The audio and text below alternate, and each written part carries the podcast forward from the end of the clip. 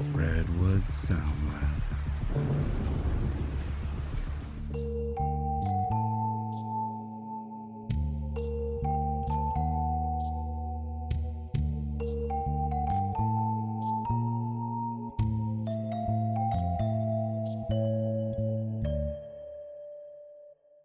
Hello, everyone, and welcome to this week's episode of Watch No Evil. This is Matt, And this is Zach. and today we're going to be talking about the Spanish language horror film that's kind of a possession story, kind of a zombie story, Rec. Now, I first found out about this film after watching the Americanized remake of it, Quarantine, but I have to say, I believe that this found footage horror film set in a Castilian apartment building is a superior iteration. Zach, what do you think about that? I've actually never seen Quarantine. Okay, then what's the point? Why are you? What are, you, what are we doing I've only here? seen this. I saw this first when we were in college. I actually like walked in partway through. It was like a bunch of people were watching it. And I walked in, they're like all in the dark. And there's like 20 people in this room. I was like, what are we watching? And I was like super scared. Were you there for that? I was not there for that, but approximately twenty fraternity brothers captivated on a single horror movie is impressive. Yeah. But I think that that's a you know a hallmark of this movie is it is incredibly captivating. Yeah, there is a very significant ramp to it in Oh, the yeah. middle. Like it, it could Oh, be yeah. pretty boring at first, like if you don't know what's coming. Mhm. I could see people like losing interest in like the first 15 minutes or so, but the intrigue really like ramps up. Yes, Right there. it is not a linear growth; it is exponential. Like Yeah. once it starts going off, it just shoots straight up, just through the graph, up the stairs. And then down the middle. and then the down stairs. the middle of the stairs.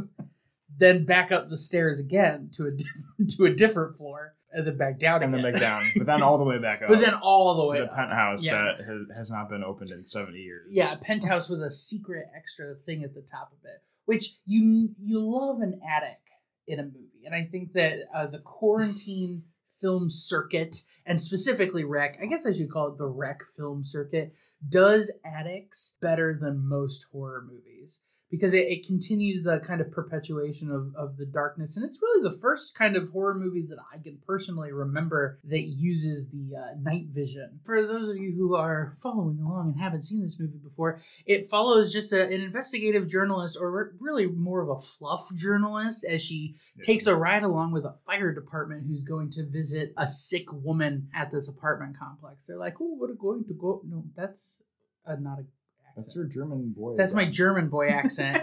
um, I'm I'm not gonna do a Castilian accent because I can't.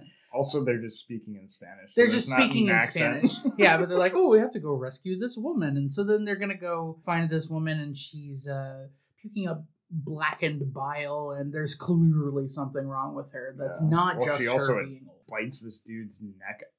What I really like about this movie is there is a, a really progressive set of stages that all of the characters go through in like their possession and transformation process. Because we start with like Mitch McConnell delivering like a speech in front of a number of They reporters. just freeze. and they just freeze and then it just keeps going up so we're continually ramping up in the volume of uh, violence throughout the movie and uh, this is not a hyper violent movie but it is a pretty violent kind of zombie pseudo zombie narrative Yeah, well, I mean, we discover spoilers. If you haven't seen the movie, we discover in the second movie that it's actually not zombies, right? That's and that's what's Mhm. like really interesting about I think this franchise as a whole. There actually was a Rec three, but I guess I haven't oh seen it. rec 3 is so good Is it? it's like a romeo and juliet but with zombies but they're not zombies, or are But they back to zombies that, at that point? not zombies Okay. Well, so anyways, in the second one, we discover, and at the end of the first, it heavily hints that it's a possession. It, it's almost like a demon, demon plague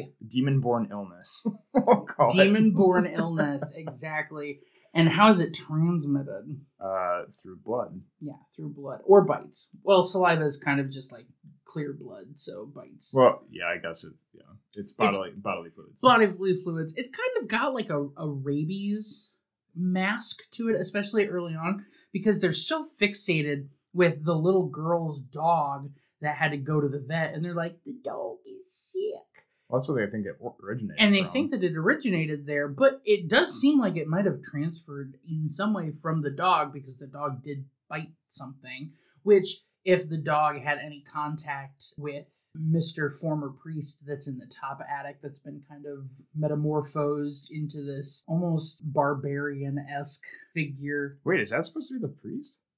Yeah, I thought so. I thought that was the Medeiros girl that went missing. That's like in all those newspaper clippings. Maybe it is, because do we ever see the priest at all? Well, we do if that's the priest. Yeah, we do if that's the priest. Yeah, that's kind of the thing. It's it's it's a little ambiguous as to who or what that is, but you get the sense that the priest is doing some experimentation, which it wouldn't then surprise, you know, like how often do we accidentally cut ourselves doing things where it's just like, oops, I got the demon blood. And this is so funny that we were just talking about the Frankenstein episode with the ghosts in the blood because nobody tried cocaine to get the demons out. well, we don't know that. We don't know that. Well, yeah, they're firefighters. How they go? Not to say that firefighters are coke addicts, but it does help. helps, helps keep them awake when they have to be. No, it helped put out the fires. You just sprinkle it off. Is cocaine flammable? Don't listen to this. That's an interesting question. That's a good question, but I it's, feel like it's not like its effects are it's not lost flammable enough. because then people would smoke it, right? All the people smoke Oh, crack. People smoke crack, but that's crack rocks. Yeah. So this movie it, it asks a lot of questions of us. For Like, example, You uh, smoke cocaine. do you smoke crack cocaine or is this movie a possession or a zombie flick and i actually think that you know this movie uh, quarantine especially came out at like the height of the zombie genre and especially the zombie resurgence because i would say like what 70s 80s was really like original zombie high life with uh Return of the Living Dead, Return of the Living Dead 2, all of the George Romero's, and then we had, you know, the steep steep decline in quality zombie movies. And then all of a sudden, like the the 20 aughts, we had a big resurgence. Yeah. And I think that partially the success of Quarantine, which did contribute to the success of Rec, which was an extremely small budget film, is that it comes off at first like a zombie narrative. It's interesting because you said like with these trends, I'm just like thinking in my mind is like 70s, 80s being zombies, and then that went away in like the 90s. We got like more proliferation in like this kind of like otherworldly kind of thing. Like we got a little bit more like into possession. We got kind of more like diversification with vampire Mhm. films. And then, yeah, like you said, in like the 2000s, zombies kind of had another heyday and went away. I feel like now we're getting more vampire stuff again. Mm, interesting. I I, a counterpoint actually, because I was thinking that we kind of went through that tra- that uh, transitionary period. We hit possession again between like the 20 aughts and the 2020s. All of the Conjuring movies, Yeah. and and we're kind of now seeing, I think, oh, all the Paranormal Activity sequels. We're seeing the end of that with movies like Pope's Exorcist, which is a fine movie, but I do think signals kind of the end or the decline of interest and popularity in the genre. it's like this phenomenon kind of been played out. Yeah. I feel like in audiences. Yeah, it's, and so I, I'm actually thinking we're kind of moving into a slasher genre again. You've got a lot of, uh, well, first of all, I think that the remakes of Halloween, especially recently, didn't do the slasher genre any favors.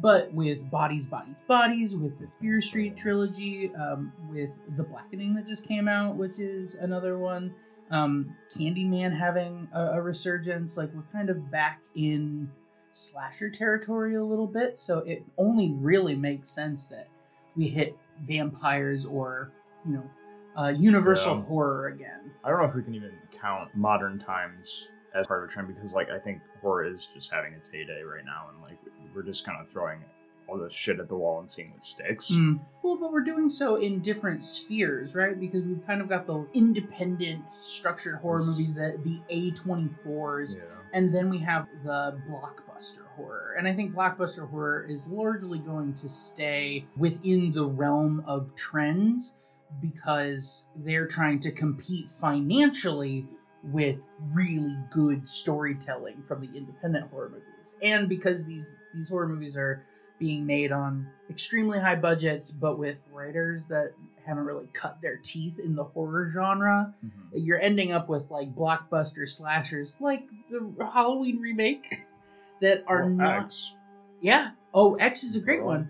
Yeah. Like those are actually blockbuster films now, and it's like it's crazy to think that mm-hmm. because like you know 20 years ago if you said like X was popular, like it would not have had the draw that it has now. No, absolutely. Yeah, so you're, you're dealing with independent horror, independent and experimental horror going up against blockbuster trending horror.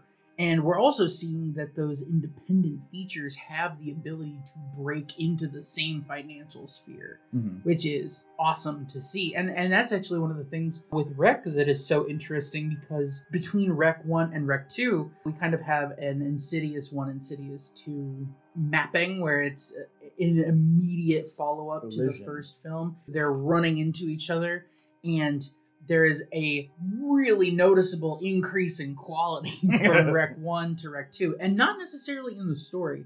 Because I think that when you work with such bare bones funding for a movie like this, you really put a lot of time and effort into getting things right first. Um, but in the sequel, uh, in Rec 2, we see a stark increase in the budget, and we see that manifested kind of through the sound, through the picture Yeah, Um, it was only two years later. also set in the same building. Like they had to do quite a bit of work, and I don't think that uh, with this particular film they were expecting it to be so successful. Which oh, no.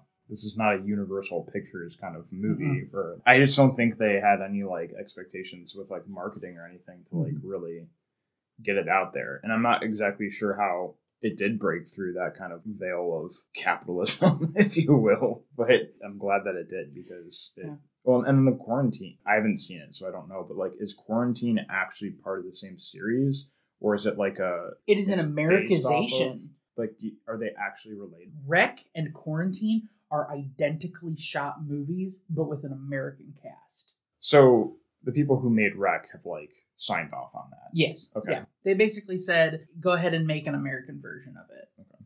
Same thing if you're familiar with Old Boy, right? No, no. Okay. Well, we've done a hundred episodes. Almost. I guess I can't be mad at you for not having seen a movie. We're just getting around to Rec. Like, come on. yeah. I guess I can't be mad at you for not seeing a movie. if said I haven't heard of it, but no, it is a it is a it is a one to one recreation of Hmm. Rec, which I think is really interesting. Um, oh, a, a more appropriate parallel, The Grudge, or yeah, no, we've done that. or The Ring. yeah.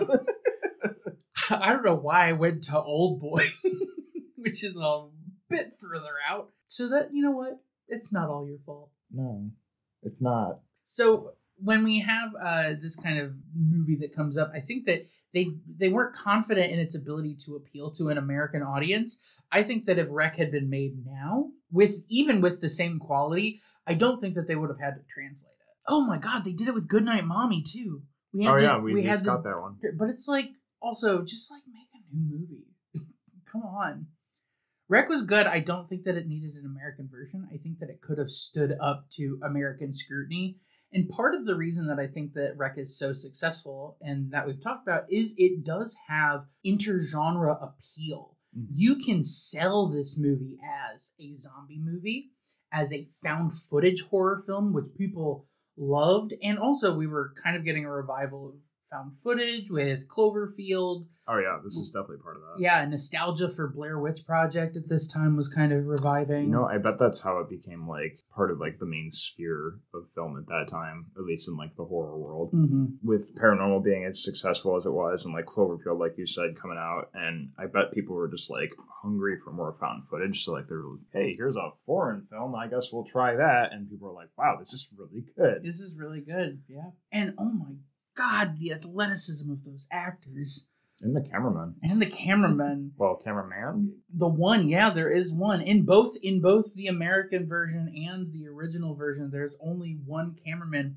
and that dude has to run up flights of stairs With like a sizable camera. with a yeah with this a isn't like a camcorder. yeah it's not a camcorder it is like a news van camera it's bill murray in goddamn what is the movie where he repeats the day on groundhog's day every year Groundhog Day. groundhog's day so it's like Groundhog Day. Groundhog Day. Groundhog Hog. Day. it's it's Bill Murray, investigative journalist, cameraman running up flights of You know, stairs. you know what I really like about the whole cameraman thing is that we Mhm. do not see him at all. Like there isn't even like a like in other found footage movies you'll get like where someone's like, I have to clean the lens, and you like that you see their face as they're like cleaning the lens. You don't see him until he's dead. He Mm-hmm. Yeah. dies in the end, and like even then, you don't even really see his face. You just kind of like see the shape of his body. Mm-hmm. A consummate professional. he avoided the mirrors, which I also think, I think in the American version, I don't know if it's the same for Rec. In quarantine, he is their cinematographer. Like he is listed in the credits as the cinematographer because he was actually So carrying actually the holding camera. I I would be surprised if Rec was any other way. Yeah. Because how do you work around that?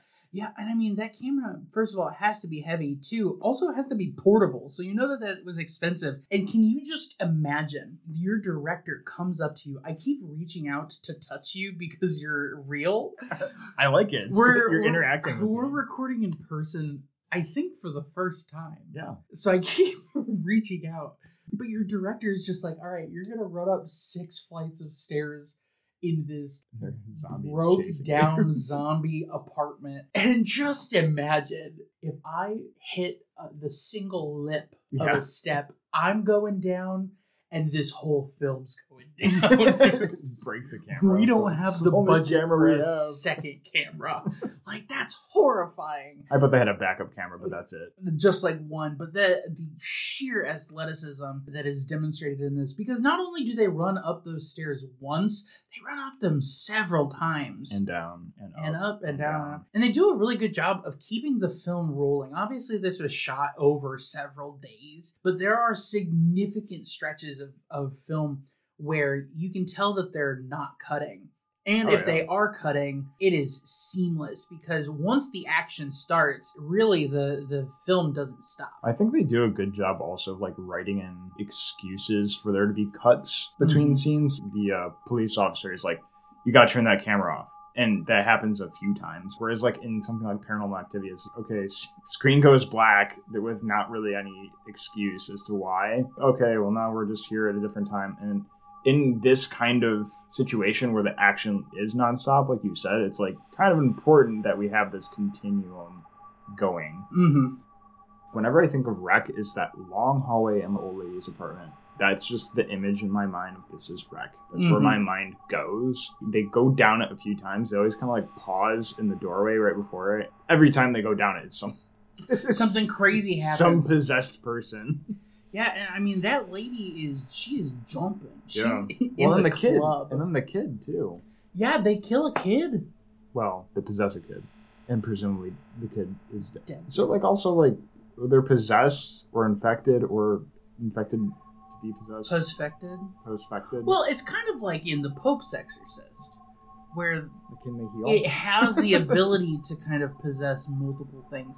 But old lady does get shotgun blasted and still Well, she comes back. and is coming back and is walking around. It's persistent at the very least. Yeah. I wonder if like there is like if you break this possession spell, I wonder if they're like okay afterwards, or they're just like dead, Mm. or is it like with zom- zombieism, like you die and then you're reanimated, right? Yeah, And that's not the case here. You become infected, and that's not the case with all zombies. Let, let it be clear. yeah, warm bodies. Yeah. Well, that's not the first example I would have gone to, but yes, The quintessential zombie movie, Warm Bodies, it's a really good movie. starring Nicholas Hoult yeah, and in wow. his first ever feature film. really, I don't know. oh, Who cares? I, I doubt it. He was in the menu. It's fine. And He's gonna be remembered and for Warm Bodies, and he was in. Ralph Fiennes. Renfield. So, uh, yeah, this is a good. It's okay. it's a fine movie, and they were able to do so much with so little. In the acting department as well, you you really get the sense that the people acting are kind of getting surprised along with the audience that is watching because damn that little girl is scary and also she, has to undergo like a good big job. a huge transformation throughout the film because she goes from this very timid little girl that's worried about her dog to like full on feral nightmare demon. And she's really, I think, the only person who looks possessed Yes. rather than infected. Yes, she represents uh, to a big pivot point in the film. Yeah. because I think that when you are dealing with these kinds of possession films, one of the most significant moments in all of these, for this one, it's kind of the turning point of Act Two, is when she gets possessed, is the point at which you, the audience, lose hope. And that's a huge thing in demon possession movies is where is the loss of hope? Yeah. It happens in all of them. And that with that little girl turning, you're like, okay, it's this is over. And also I think that that's the point in the film in which they're no longer trying to escape, but they are trying to barricade themselves in somewhere. Yeah. It's the Titanic scenario, right? You are expecting the women and children to be rescued first. Yeah. And the fact that the little girl is there for so long and even knowing that she is in there, the police outside and the quarantining CDC of Spain members are just like, yeah, we know there's a kid in there. Sorry, we're not going to do anything. That's like a huge red flag because there's no there's no brave firefighter who are all brave and don't do cocaine running back into the burning building to save the kid. They're just like, wow, the kid's screwed too. Right. Also, like they drop a lot of hints that you know, oh, the kid's not feeling well. and all that. As an audience, oh no, not the kid. Like they're not going to do that to the kid. They do it to the kid. Mhm. And it's the kid's dog that Right. they they make you suspect from the beginning. So the kid was for him to be sick, and like the mother is saying, "Oh, my husband went out to go get her medicine." So I wonder if the husband being outside the building and free from this, are you supposed to wonder? Well, he might be infected and like spreading Mhm. it in the outside world. Yeah. I definitely think that that's the assumption that is being made. We're supposed to have have that kind of placed on us, but it also helps to reaffirm there is something going on with the kid specifically. Yeah. But the kid doesn't show any signs of change through like a bite. We never see the kid get bitten No. uh, by anyone. The kid kind of turns spontaneously. So there is is a question as well of the kid taking longer uh, to experience the change than anyone else and independent of the inciting incident for everyone else which then begs the question is the demon capable of simply just possessing things naturally but it takes time to well, it do had to so start somewhere. It's not like it just Yeah. like it's not like it possessed something that bit the dog. Well, it has to have possessed the something then. so yeah you know we pull back to like the uh what that priest was doing in the attic because it was clearly experimenting Right. Well, and that's like the the kind of questions that you're left with at the end of this is okay. So there's this possession thing that's happening. Like there's this creepy thing that definitely used to be human up there. Well, so what does this have to do with affections and all this? And it's like it leaves that question in your mind where, like I said earlier, it brings up possession as a concept Mhm. within this world and like definitely a factor Yeah. in the situation here but it also leaves you with the question of what is the tie between these two phenomenon Yeah. two phenomenon two phenomena phenomena bum. phenomena that's what I say i don't know i messed you up yeah no it's fine something um would it help if i reached out and touched you no you were talking about cinematography earlier hmm a shot that I love is, and it's like a little cheesy, but when they come out of one of your apartments, I forget at what point. This is when shit's going down, and they look down down the, the i stairwell. i was gonna say Yeah. the same thing and all the zombies are like like looking over the stair railing Mhm. and like they jan brady Just- their way up yeah, kind of. Oh, I- for those of you who are just listening and can't see, I did lean over in my chair and look up at the ceiling and wave. Yeah. So You're in the moment. I'm in the moment. I'm living in the moment. I have a real person. Normally, I'm just sitting at my desk, tears streaming down my face the whole time that we're talking because I'm just waiting for Zach to call me another mean name. Oh, I thought it was because you were laughing, That too. It's both. La- laughing with sadness. So yeah, framed looking down at us. We're we're looking down. We see all of these, and we get to see like the whole spire. Well, yeah, it's not just like one floor and they're all like hanging on one floor. It's like you get to see like it, all three floors Yeah, of zombie infected people. yeah, and you're just like, oh, What makes this really scary, in my opinion, is that the people like react pretty realistically. hmm But really, the only thing that people do in this movie that I probably wouldn't do myself is they turn their back towards a, a supposed infected person. Yeah, he's behind the he's behind a door that Yeah. seems like it's bolted and glassed in, and of course that gets broken through, and you're waiting for it. Yeah. And I I think that you know that's kind of fair. It's one of the movies like very only jump scares. The rest of it is pretty aggressive. You're talking about when the racist guy gets like got, right? Yes, Okay. Yeah. Yeah. Uh, and he like bursts through the glass door, the little glass. It's not gla- it's like a it's like a little window, it's got like bars. I think it's a Yeah. bar door. but there's glass over it. Yeah, he like breaks through it, and then he like gets him, and you're like, "Don't do that." Every once in a while in horror movies like this, there's the shot. That's the stinger that they put at the end of the commercial, Oh yeah. yeah. and like that for me was very much a this is the stinger at the end of the commercial. and they like cut it short on the Yeah. commercial. they show the break, and then it's fade to black, fade to not black, title card. Also, like I said earlier, I don't know if this got commercials. That's fair. they didn't have a lot of money, but it was it had to have something because I mean it, it made the impact that it did. Are you gonna look it up? Maybe. This is cheating. It's cheating. I, this is cheating. You're cheating me. I just want everyone on the podcast to know that I've never looked up a fact during oh, recording. Shut up. I This came out in 2007. I have integrity. So box office did 32.5 million. Wow, this is really great. Two million. Two million was oh shit. That was a pretty big budget actually. Uh, yeah, I mean, they had to but shut not down. a A, lot. they had to shut down a building. So like, They did have to shut down a building. That was a probably buildings. a significant portion of the budget. I wonder how much of that actually like went towards the sequel as well. Yeah, and also the actors, Yeah, the actors. because there were so many actors in this film, and all of them played a pretty important core part of the film. That can't be understated. Like they're important to the movie. Yeah, for sure.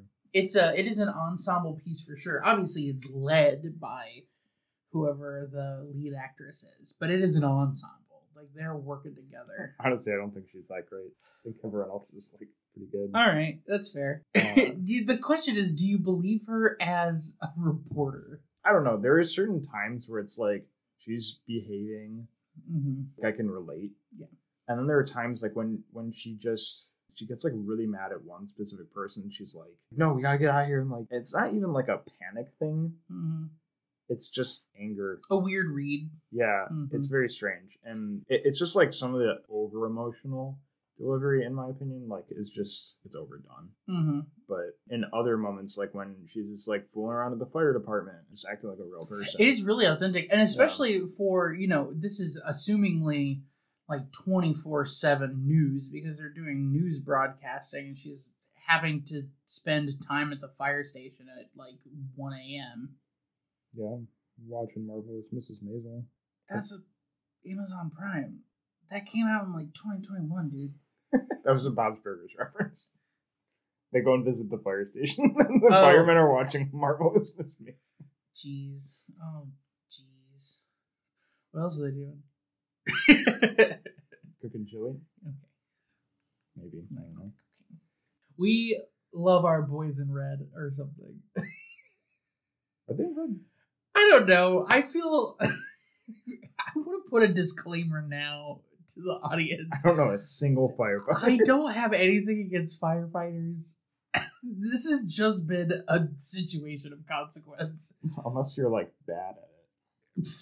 And on that subject, I think that it's Fire- funny that in this movie, the firefighters don't really help. Um, the one does. Tries to. name. I know. I feel like he actually helps. He like, helps to de-escalate the situation to some extent, Yeah. hmm and then the the one just plummets down the middle of the stairwell. That's true. Yeah, because it's it is for seemingly no reason. he does try to de-escalate a possessing. Thank you everyone for listening to this week's episode of Watch No Evil. This is Matt, Are we actually doing this? And this is Zach. and remember, if you're feeling sick, quarantine and record Right. it. Record it. Hit that record button. and subscribe. I think that was a good We'll episode. Check out all the podcasts brought to you by Redwood Sound Labs. Finally, a podcast that's dedicated to talking about your favorite sports movies. Whether you want to hear a breakdown of the plot, arguments about who's the MVP of the film, or crit and lit about it, you'll find it all on Fields of Glory. Listen to the show that will help you live a better life with your beloved pets. It handles topics like proper food, nutrition, positive reinforcement training, and more. Certified dog behavior consultant Charlotte Peltz welcomes your pet concerns and questions in the podcast Living with Your Dog. Zach and Matt are two horror movie enthusiasts of varying experience discussing horror movies through the scope of content, context, and comedy. They'll hit on the good ones and the classics, but they're really excited for the bad ones. Listen to Watch No Evil. Charles is a Purple Heart recipient and cinematographer. Aaron is a professor and critical cultural scholar. Together, they explored the narrative, effective, and production politics of war cinema on the Reel War Project. That's R E E L War Project.